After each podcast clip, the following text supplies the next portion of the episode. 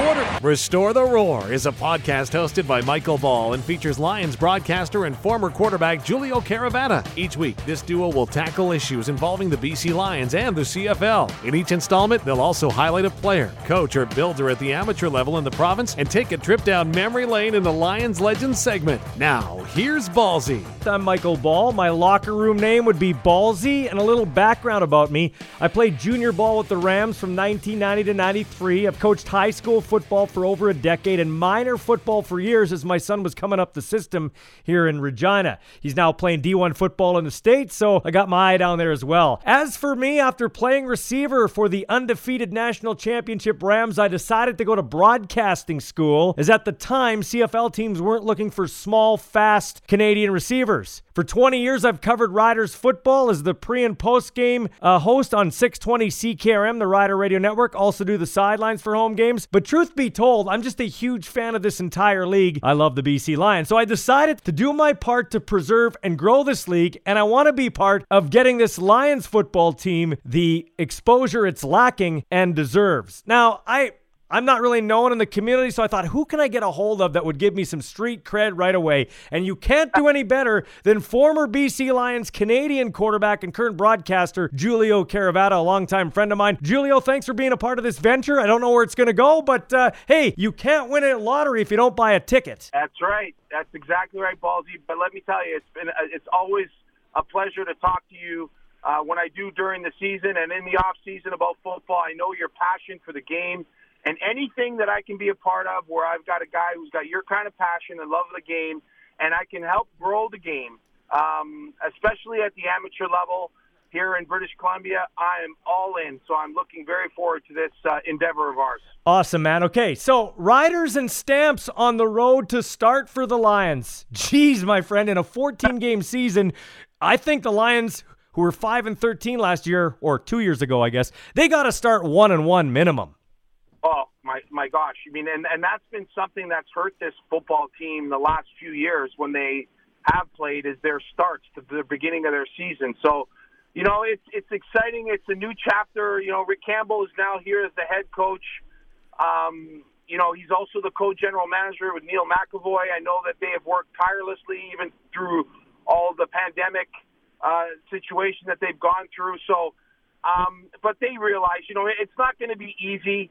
It's going to be a long training camp, but at the same time, no Ballsy, they're going to be so thrilled to get on the field. But you're absolutely right. To start off the year, rider stamps, it's not going to be easy, but I don't think it's going to be easy for anybody.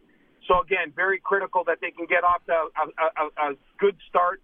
And um, what better way to start the season than being in Saskatchewan? Um, feeling that energy from that crowd, it's going to be a great way to kick it all off. Can't wait to see you, my friend. It's been way too long. Hey, yeah. give me three things that you're looking forward to. Maybe in no particular order, but from your BC Lions, who, what are you looking uh, forward to? Well, you know, I mean, I, I, one, I'm, I'm, I'm anxious to see, you know, one. I, I've always admired Rick Campbell from afar. Mm-hmm. You know what I mean? Because he's he's a lifer. He's a guy that has obviously got you know tremendous roots in this league with his dad. But you know, I mean, as he's worked his way through, and and he's a guy that you know has had a ton of success. I mean, there's not very many places he has gone that he hasn't been successful. Whether it's even been as a a special teams coordinator or defensive coordinator, and obviously his success as a head coach. So I'm really looking forward to seeing, you know, him put his stamp on this team. The other thing that I'm really interested about is is is because of the scenario that we're in with the league and the draft and the two drafts that they've had mm-hmm. now and those players that haven't really stepped on the field. And we talk about the Canadian draft, but we also have to consider some of the American guys that are all out there as well looking for work, right? There's two years worth of, of guys out there as well. So I'm really interested in seeing one, how they're going to handle like training camp and and all the players potentially that are going to be there, and the potential of all the players that are going to be not at camp but ready to go. You know what I mean, Ballsy? Like Mhm. there's guys that you're going to say, "Hey, I really like this guy, but we got no room for him." You know, we're going to keep a close eye on him. So the guys that are going to be competing at camp are going to have, I think, you know, one of the most difficult tasks that they're ever going to face because things are going to happen very, very quickly. And I always think that if you if you can't get off to a good start as a player in training camp, like you know what that's like, you've covered them. I mean, if you have a bad couple of practices early on, Mm-hmm. it's sometimes very, very difficult to dig yourself out of that hole. And that, and and then the opposite is true too. Like if you if you play well and have a you know a good week of practices, it's going to buy you some time, and um, it's going to be interesting with no preseason games. How do you evaluate these guys? Yeah, no, for Right? sure. That's a great point. I now one thing I'm looking forward to, maybe the third thing uh, we can lump in here is I want to see this Rourke kid they drafted, and and he might not get much time, but I just want to see how he progresses because we've talked about Yeah. this when I've talked to you many times before. I, and I started this uh, podcast introing you as a broadcaster, but also a former Canadian quarterback. Love to see a Canadian you know, get a legitimate shot. If you want to print money in this league, have a Canadian start at quarterback somewhere. Yeah, no, I, I agree. And and again, he's a very good example of what I'm talking about. Like, so here you go. He came. He gets drafted in the second round. He, there was a lot of hype and a lot of excitement about him coming to training camp. And and I hey, listen, I was probably at the front of that list. And no training camp. Mm-hmm. And now all of a sudden, right? He's now going to be competing with all these other guys that they're going to be bringing in at that position, right? So the credibility that he w- might have gained, like who knows what could have happened there, Ballsy? Yeah. Like for all we know, he could have come to training camp, had a great training camp, and you know something could have happened to Mike Reilly, and all of a sudden Nathan O'Rourke is our starting quarterback, and he goes out there and kicks ass Mm-hmm. right? And but now we don't know. And you know, me, like I said, like the, the the thing about what's going to be happening here is there's there's a lot of players out there that are looking for work, and and you know the Lions just signed a quarterback from the University of Michigan, and you know, what I mean, like th- those kinds of things. I, I, I think that dynamic is very going to be very interesting to see how it all kind of you know transpires and how some of these kids are going to make out. You know, given the fact that they haven't been on the field for the last few years too. Well, the Lions just recently signed former Michigan quarterback Shea Patterson. In your opinion, in your opinion, you've been in camp with these guys. You've covered camp with some of these hot shots. They're the next great thing. They come up here and they just can't cut it. What's the biggest challenge these hot shot quarterbacks from college face? anticipation. You know, the speed of the game. And and, and here's the thing, I, Ballsy, you've seen it like I've seen it. You could line up 200 guys on a field and watch them throw and go, "Wow, that guy can really throw." You know, oh God, that guy looks quick. That guy looks this. But let me tell you, when you step into a game and it's and you're playing against the athletes as you're playing against across the line of scrimmage, and everything is faster, everything is bigger, and your your ability to process information quickly and anticipate where the ball is going to be as opposed to throwing when a guy is open. Because we all know in college, and especially if you're playing in some of these programs that are they just have better athletes, you know, you can wait for a guy to break open on an out pattern. You can wait for him to break open on a curl pattern and then you can throw it. But at this level, you cannot you just can't do that. The window that you have to throw into is so small because the quickness of the guy who's a pl- playing across from you Yeah. right? So, you mean it, it, that that you know, we're talking, and, and people sometimes when I say this, they they laugh at me, but I'm I'm saying it's like, you know, it's six seven inches sometimes. Like if a ball's thrown inside on a slant pattern, it's going to get knocked down. But if it's thrown a foot inside that, you know, and when you're talking about throwing a football at full speed, you know that that's you know a very very small little window that you have to throw into, and and like as I said, it's your ability to anticipate what your receiver is going to do and have the courage and confidence to throw the ball into a spot that you know the receiver is going to be into. And the guys that cannot do that, and I don't care what level of football that you play, you know, whether it's a CFL, NFL, whatever, if you can't do that, you're not going to be successful. Because trust me, I have seen countless guys, and I look at them and think, wow, this guy can really spin it. and mm-hmm. look at the way he drops, and you get him into a game, and he just can't process process the information fast enough. You got to think to yourself, Ballsy. You know, when you're a quarterback stepping up to the line of scrimmage, all the information that you have to process, and not only that, you've got to deal with your own teammates in a huddle. You step out of the huddle, you get a lineman that says, "Hey, by the way, what's the count?" You get another guy says, "Hey, what do I got on this? Oh, I got a, got a six, I've got a dig, or, or you got a bang." And now all of a sudden, you get to the line of scrimmage. Now you got to read the defense, and now you got to look at the clock because now it's gone from you thought it was at 18 seconds, now it's at six seconds. Right. And you got a guy across the line of scrimmage who's yelling and screaming at you, saying he's going to kick the crap out of you after the game. you know, he's like, so all those things. You, but I, I try to teach my young guys that all this information that you have to, and you have to do it with a level head. And so, it, that's why it's I think one of the most difficult positions to play in sport because you have so much thrown at you that you have to process and be able to do. At, in, in you know we're talking about 2.3 seconds, and that's that's very difficult. Well, I will tell you something. I don't care. You can't complete a pass from your ass. And Mike Reilly was on his ass too many times. Uh, wh- you know, that's the other thing I'm looking forward to. This offensive line, they got to find a way to keep that guy upright because if they can, we know what Mike Reilly can do in this league. Yeah. Oh God. Yeah. Yeah. And and, and I think too, you know, they've they've they've done a good job. They, they they're keeping Figueroa at that left tackle. They went out and got Ryker Mathews. Mm-hmm. They've got a couple of guys coming, like Hunter Steward's coming back. So some of these guys that, and they they're hoping that they're going to get, you know, a, a rejuvenated Sukh Chungh who really did not play well when he was here. So there's a lot of question marks, but I think some of the anchor pieces that they need, they have. Yeah. And that to me was big. Getting Ryker Mathews from from Hamilton and free agents to play that right tackle, I think is is um, you know was a big signing. And so they knew that.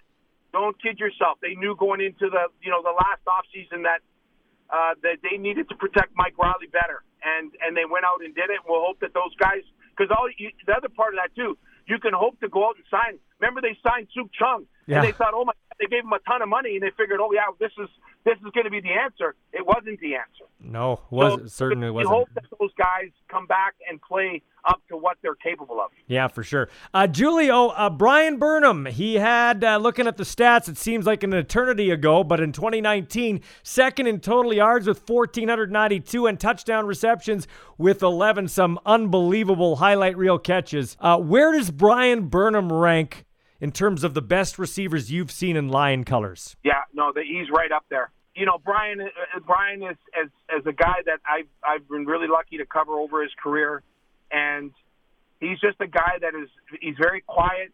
He goes about his business, but man, oh man, it almost he's he's like a bottle of wine. He gets better and better every year. He's just I think that like you know you'll hear a lot of these guys say this that the game. We talk about the quarterbacks and how fast they have to process things, but I think you also reach a point, and Mike Reilly's at this point too, where the game slows down. And I think that's where you got Bryan Burnham. I think that there's he's seen pretty much everything. He's done everything. And there's a level of confidence that he has with his ability that his quarterback knows where he's going to be and what he's capable of. And he just puts it into spots and lets him go get it. And Bryan is, is not disappointed. He's a great route runner. You know, he understands defense. And most importantly, he's got great hands. Like he's just, you know, they're soft. You never ever hear the ball clunk off his chest he's just he's you know just been a joy to watch and a really really nice young young man uh, to talk to about the game and where it's at. So, you know, I mean, I've I've got nothing but praise for him. He's he's a he's as I said, he's a great player and and ranks amongst one of the best that's ever put the uniform on. So hear me out here. I think the teams that have an established coaching staff with good leadership on the field are going to have the advantage as we go in the shortened season here, uh, however long it is. We're hoping for 14 games, but who knows the way things could change. Very fluid situation. But you look at it, I say Hamilton's got an advantage for their coaching staff.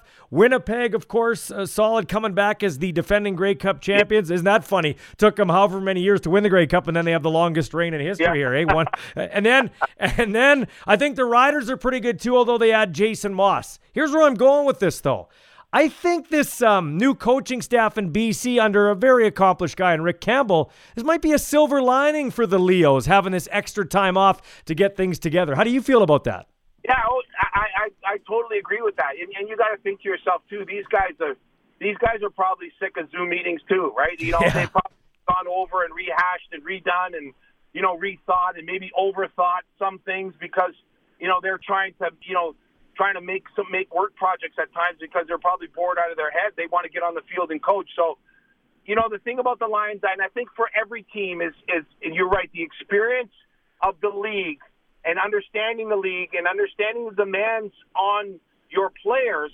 Because I think too, Ballsy, that the training camp is going to be very, it's going to be very, I don't know, it's, it's going to be really different because there's no preseason.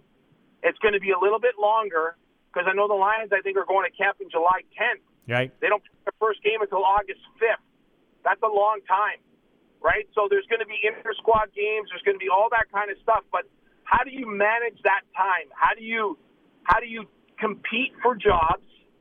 And how do you get you the most out of your players, but also save your players for a real? You know, I mean, it's not that the, you know it's still 14 games, but you know you got to get out on a, on a fast start, and before you know it, we're going to be into September, and now it's a now it's a sprint now to the to the finish line. Mm-hmm. So Yep.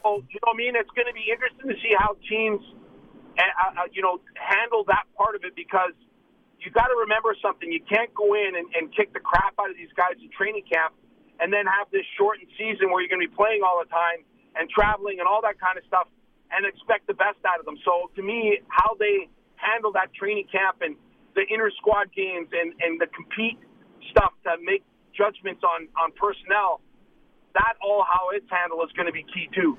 The interesting thing that uh, we, you know, we're going to keep an eye on here. You got your uh, regular football injuries, but let's talk COVID because it's not done. Who knows if it'll ever be done?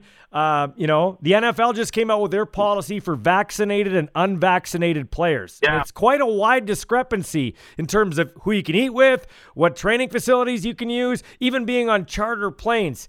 It'll be interesting to see how this issue plays out in the locker room because it's divided society. You wonder if we'll have any of those issues inside, let's say, the BC Lions locker room. Yeah, no, that that's interesting, guys, and I think that you know we all I think we can all um, kind of uh, uh, see ourselves in these kinds of situations because of our own workplaces, right? Like you know we've got people that are that are in our building that aren't, aren't vaccinated because they, they they're you know they're they don't believe it. They, they they're not they're not trusting that it's been tested enough all those things.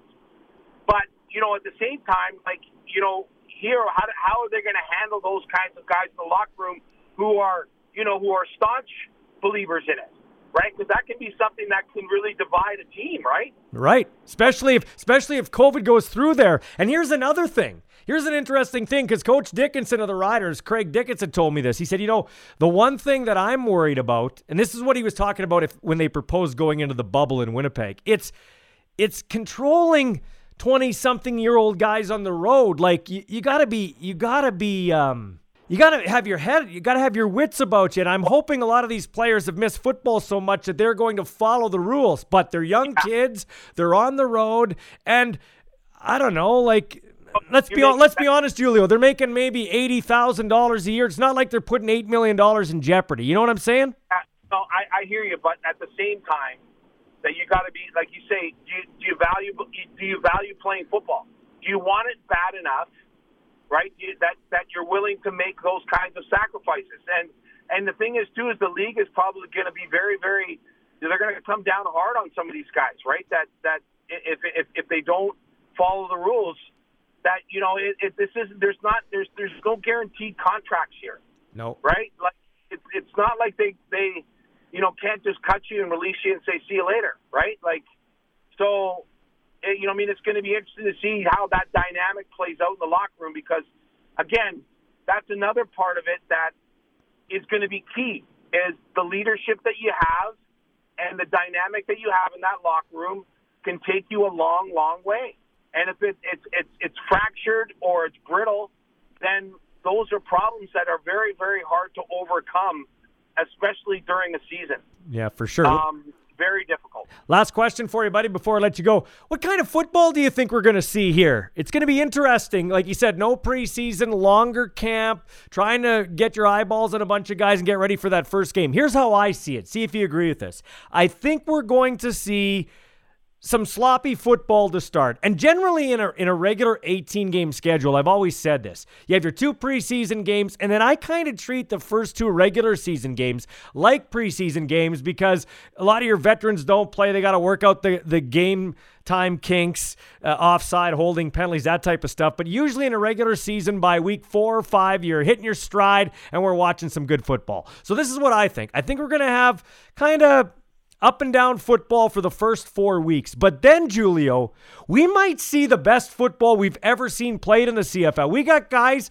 who, let's let's be honest, Mike Reilly's 36, but he's not really 36 because he hasn't played in 18 months. So his yeah. birth certificate isn't reflective of the tread that's left on the tires, as I like to say. So these guys are rested, they're ready to go, they're pumped, they're jacked. I think the race to the finish with a lot of divisional games, we could see some of the best football we've ever seen in the CFL, and I hope they market the hell out of it. Yeah, well, I, I agree. I think that, you know, you're going to see uh, early on, I think that you're right. You know, I mean, the, the, the fact is these, these guys have missed a whole year. I mean, it, it's been a long time since they played in a competitive game, and doesn't matter what you do in practice, it's still practice, and they know that. So until you line up against somebody else in a different uniform, you know, that's why the preseason is always so good at, you know, giving you some idea of, you know, what you're going to get. Um, but I mean, that's again, that's that's a big factor. Like how how do you, how does the coaching staff handle the um, the uh, training camp, and how do they handle inter squad games, and how do they, you know, it's it's it's it's going to be something that they're going to have to address because, as I said, you can't afford to come out of the gate and say, oh, I'm going to wait till week two or three until I start really kind of, you know, playing some good football. You, you mean you can't do that because you could be way behind the eight ball, and all of a sudden now you've got eight or nine games left, and you're chasing, yeah. and you don't want to be in that situation. You, I mean that's the other part of that. Like I understand the slot, maybe the potential sloppiness, but man, you've got to try to find a way to get through that because that could really, really hurt a few teams if they start out that way. Buddy, this has been fun. I'm, I'm looking forward to great things for this Restore the Roar. Hey, I look forward to it as well, Ballsy. Thanks very much for having me, and uh, I look forward to our talk next week.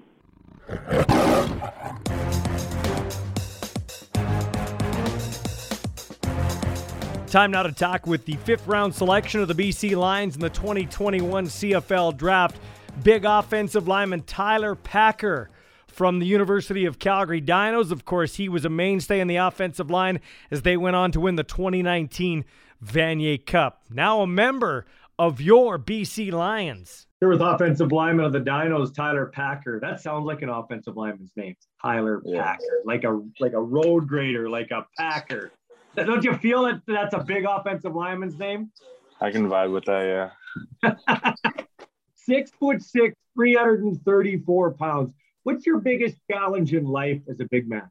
I guess it's kind of the aching joints. That's uh that's always a big thing. So I lost some weight, uh, trying to get uh, lighter on my joints and just little things like that. That's always tough, right? Because as an offensive lineman, they want you to be big, but it also is not. I don't know if that's physically the way our bodies were meant to be like to a certain point but like you said at a certain point you got to recognize that hey i got to kind of change things up here. Yeah. So i kind of just think that uh we're kind of i don't know I don't want to say built different because that's a little key, cliche for these days, but I think that we kind of just been molded from a younger age and mm-hmm. figured out that this is what we're going to be doing for a while. So we kind of get used to it at some point. So besides your joints and physical stuff, what what is a big challenge for you? Is it buying clothes? Is it buying shoes? Is it trying to fit in a certain vehicle? Because I'm pretty sure you're not going to get in a smart car and drive around Calgary or Vancouver. Well, for sure, definitely the car. Um, I had a Hyundai Accent, which is just a tiny car. Um, that was always a big thing for me. And then I'd say if you're going to the Nike outlet or something, just trying to find some shoes there is always difficult. Like you'll never be able to actually find anything in store. It always has to be online. So. And is online, has that always worked out for you or does it not jive with what you see online? You know what I mean? Well, but by the way, first off, how big are your feet? Um, I wear a size uh, 14, 15. Shoe. So So you, so you order yourself a nice Calgary Dino red and yellow size 15 Nike. Does mhm. it does it come like it advertised on the website, or do you have a lot of problems with that? Um, I think that the biggest issue is just um, when you order something, you just don't know how it's going to fit. So I have pretty flat feet, and uh, that sometimes is a big thing. So Now, visually here for the show, I'm watching you. You have that nice uh, palm tree over over the back. Obviously, Yeah. we live in Canada where we can't travel anywhere, so it's a fake background. If you could travel right now, where would you want to travel? Besides maybe Vancouver and suit up for the Lions, where would you like to travel? um, I think if COVID wasn't really a thing, I'd probably head back to Mexico uh, with a couple of my buddies and just have a good time there. Do you guys do that quite regularly? Uh, we tried to. Yeah. Um, just before, I think it would have been my second time with uh, the guys, and so it would have been pretty fun. Where do you go? Uh, Cancun, mostly, Yeah. or uh, Puerto Vallarta. So, uh, do you run with a couple of your uh, of your big dogs uh, with a couple of your big dogs on the team, or who do you go with? Uh, just some buddies from high school that I got close with and stuck around with. So Were you always the biggest guy? I've asked other big linemen this. Were you always the biggest guy growing up? not weight wise, but height and everything. Yeah. Yeah. Um, and then until I came to Dinos, then that's when I started to feel small when I first got there, and then finally figured out that I was just as big as they were. So Nice. So, how long you been playing football, Tyler? um, I've been playing football since I was uh, nine, so eleven years, twelve years. Nice. Nice. What position did you start at, and what what turned you on to the game? Um, I think for me, it was just the competition that pulled me towards it. And then uh, when I started playing, I was playing O line, D line. Uh, and when I was young, I was playing uh, linebacker and wide receiver just because I was one of the big athletic kids that was out there. And then as I grew up, I kind of fell into this O line, D line, uh, and then just kept going between the two. And that's kind of just where I fell. What do you like about being an offensive lineman? I think one of my favorite things is that you got to work as a unit. I've always been a big preacher on how these guys are your family and that you have to build a relationship with them. And I'd say that that's probably my favorite part about the O line in general.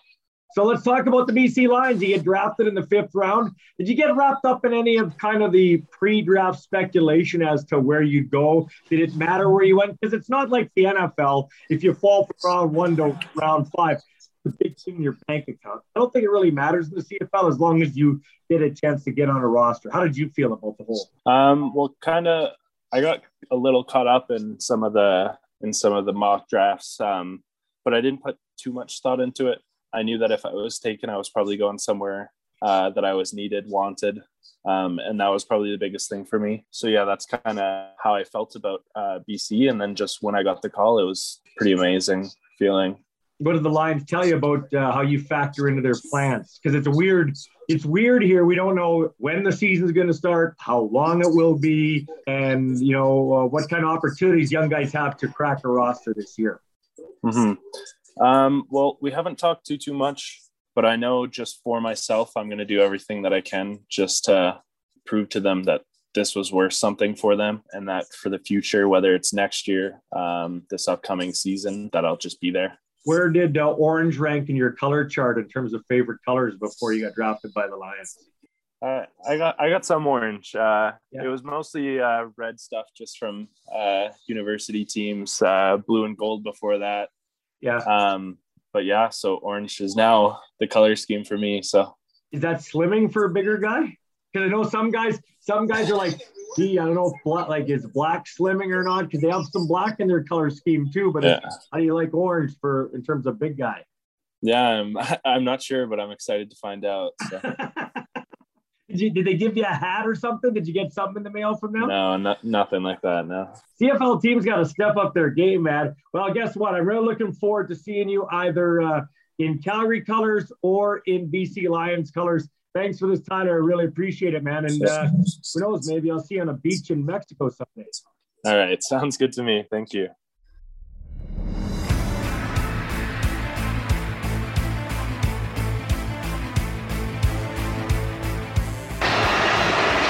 Passaglia, three of five on the day. He's nailed 27, 42, and 47 yarders. And missed 49 and 37 yarders. And let's not forget, the key here is for him to kick it as far as he can because even if he misses it, the cover guy's got to hustle down and try and get a single. This for the win.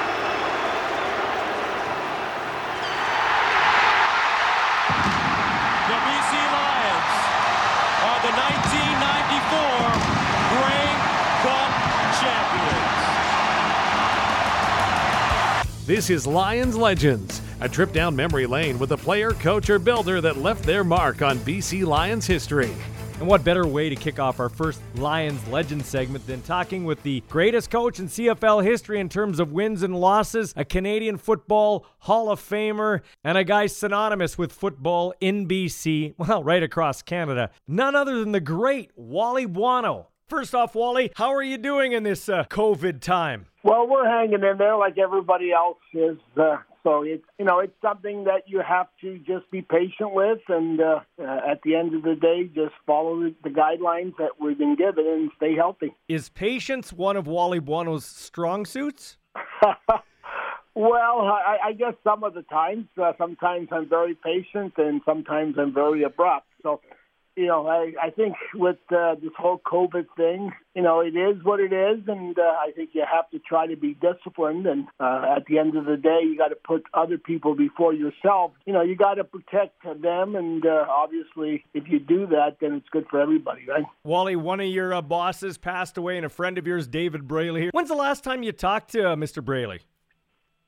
Well, you know, the the nice thing about uh, David and I is that uh, we were just not know employee employer. We were friends, and after I retired, we you know we would talk at least you know two or three times a month, and uh, you know just to get caught up, uh, you know, and uh, so I, I had talked to David maybe about two weeks prior to uh, his passing, and uh, you know at that time I could really really sense uh, you know, his uh, he was tired, and uh, you know when you when you deal with all these health issues, they they do wear you down, and I could just sense in the tone of his voice that day that uh, he was really really getting tired, and uh, you know it was sad to get the news uh, from the family that uh, he had passed.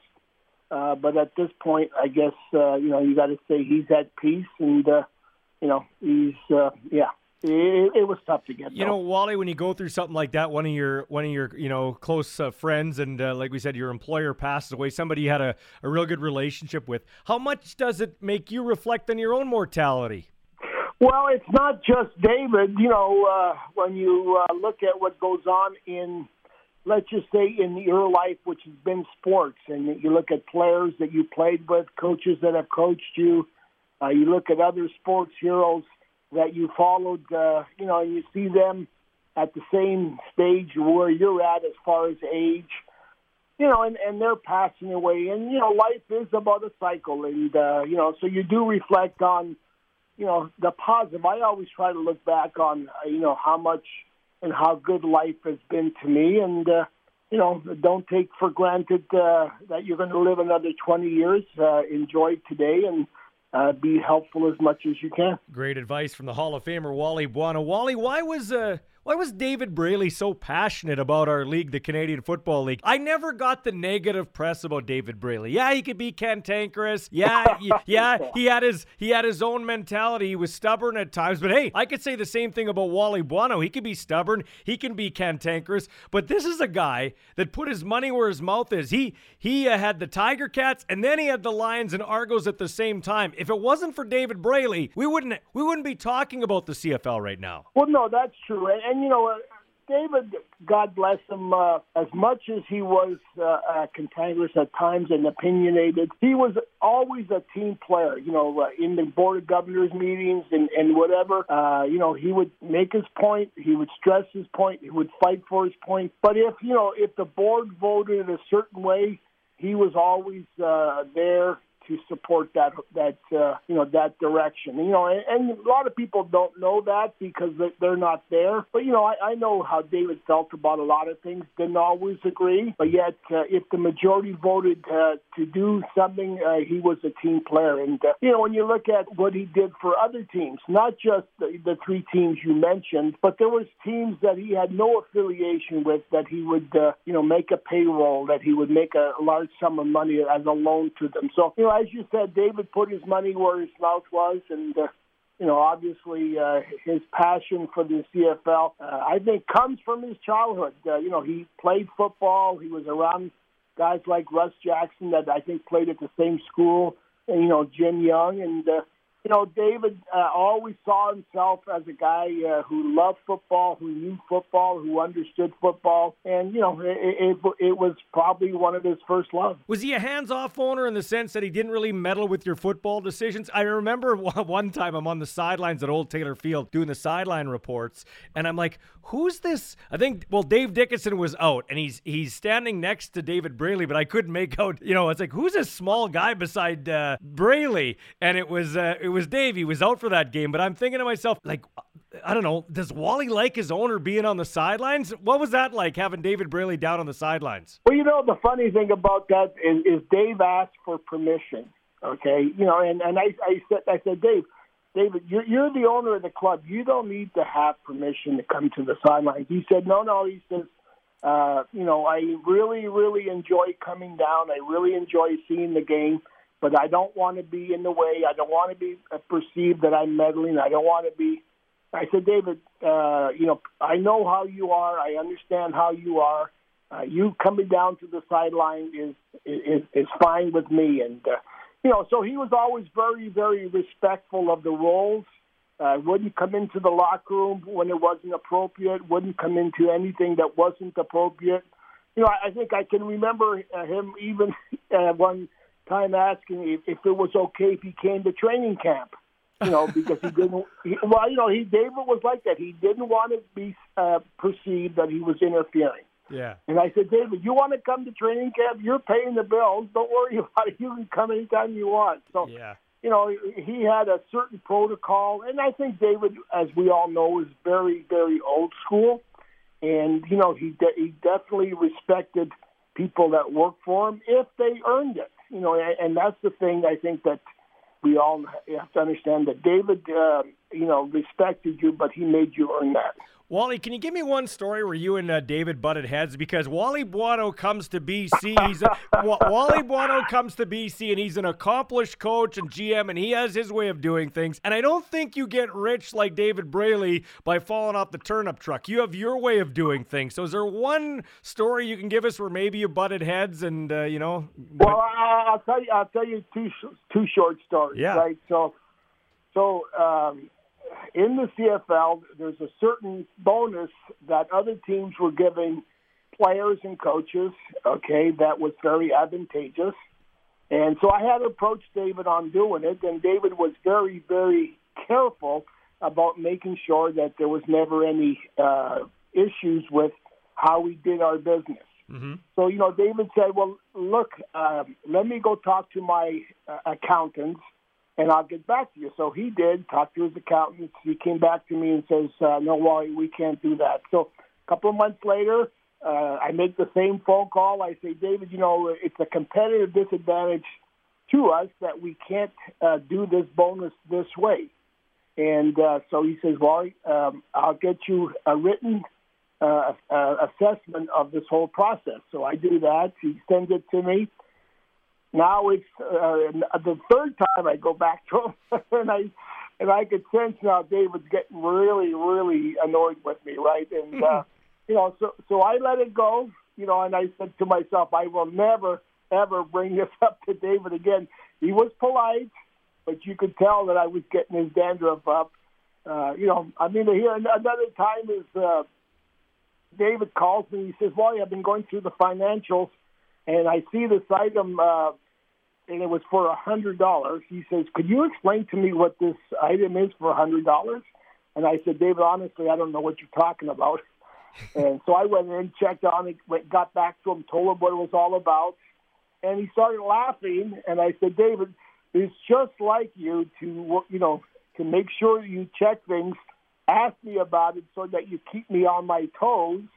and he said, he said, "Well, this is what I appreciate about you." He says, "You know, when you, when I ask something, you'll go find out for me, and uh, you know, yeah. uh, these these are the kind of things that made David who he was because he took care of the little things and he was always aware of the little things. The big things always took care of themselves, right? Mm-hmm, mm-hmm. Yeah, for sure. Hey, uh, what about when you what about when you go to him and say, "Listen, we need like for instance, we need Dave Dickenson. I want to bring Dave Dickenson to BC." How does that go down? How does the back and forth go there?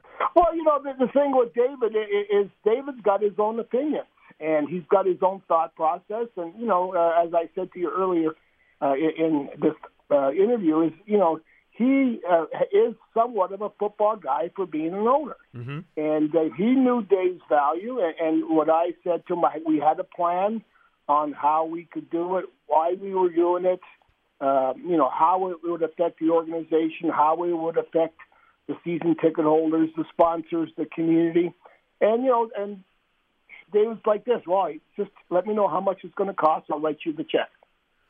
Okay, you know, David, you know, uh, uh, I went to him. I, we needed uh, better computers, better uh, football technology, and I went to David. You know, and the, and the bill was huge. And I said, David, we need this. And he said, Well, prove to me that you need this. So I went through everything. Uh, next thing I know, you know, he, I give him the uh, purchase order. He signs it. You know, David was like, you know, he's a businessman. He understood that you had to spend money, you know, a training camp. We wanted better facilities. And David said, okay, fine.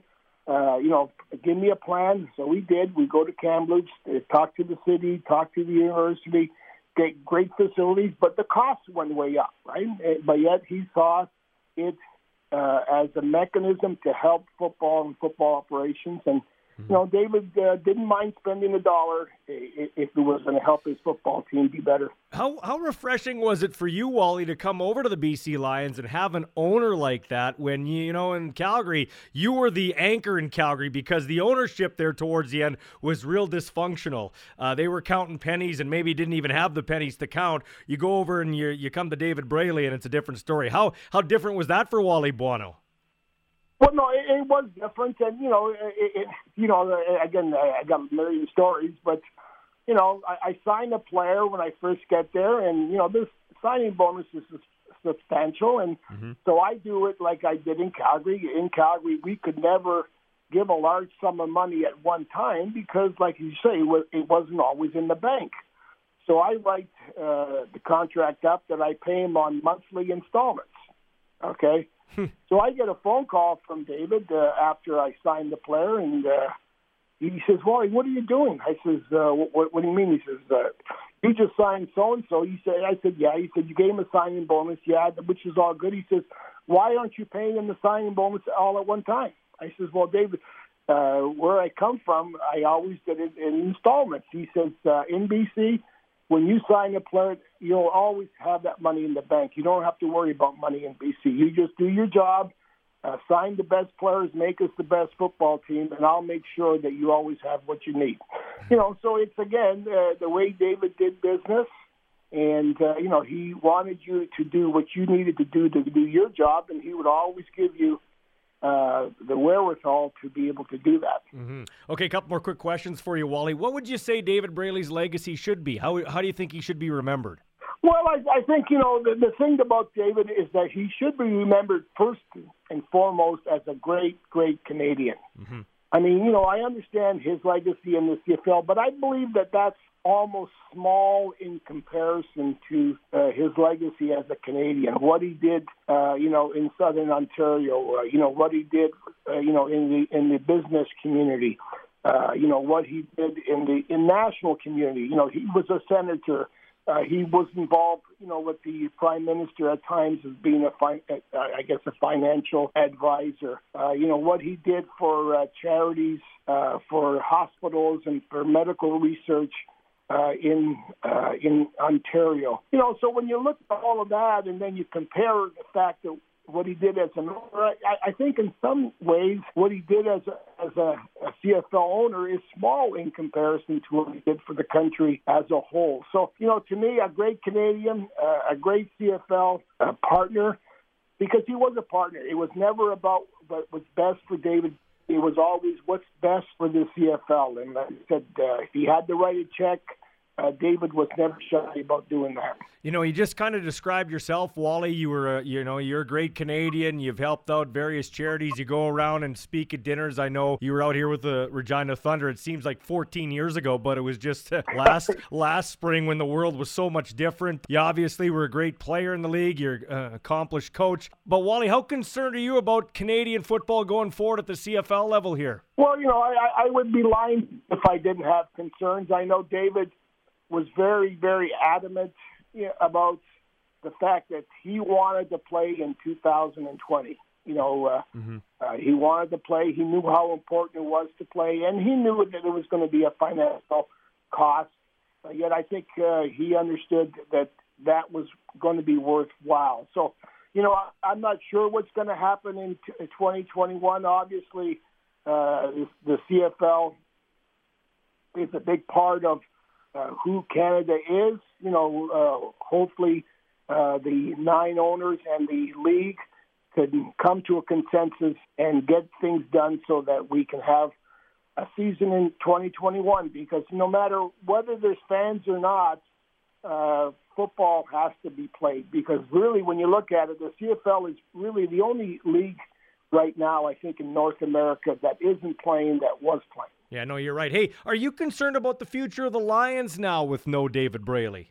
Well, you know what? Uh, I'm going to say yes, but I'm also going to say, knowing David, he's probably put things in place uh, to help the BC Lions get back on their feet. So you know, I, I'm going to uh, trust David for uh, uh, being ahead of us because I've always said to David, I, I should have been listening to you, David, 25 years ago when you bought this investment or you bought that investment or you did this because David would do all that kind of stuff. And, you know, I'm hoping that uh, there's plans in place uh, for the BC Lions at this point to be carried till we do have uh, uh, uh ownership. And I and I do believe that there are uh, people that want to own the club. I'm going to assume you're enjoying retirement, uh, Wally. But would would you know? Has anybody reached out? You know, they say don't waste a crisis. Don't waste a crisis. Make sure you're better on the other side of this. So I'm going to hope that we're not just going to throw away 100 plus years. That we're going to have a CFL.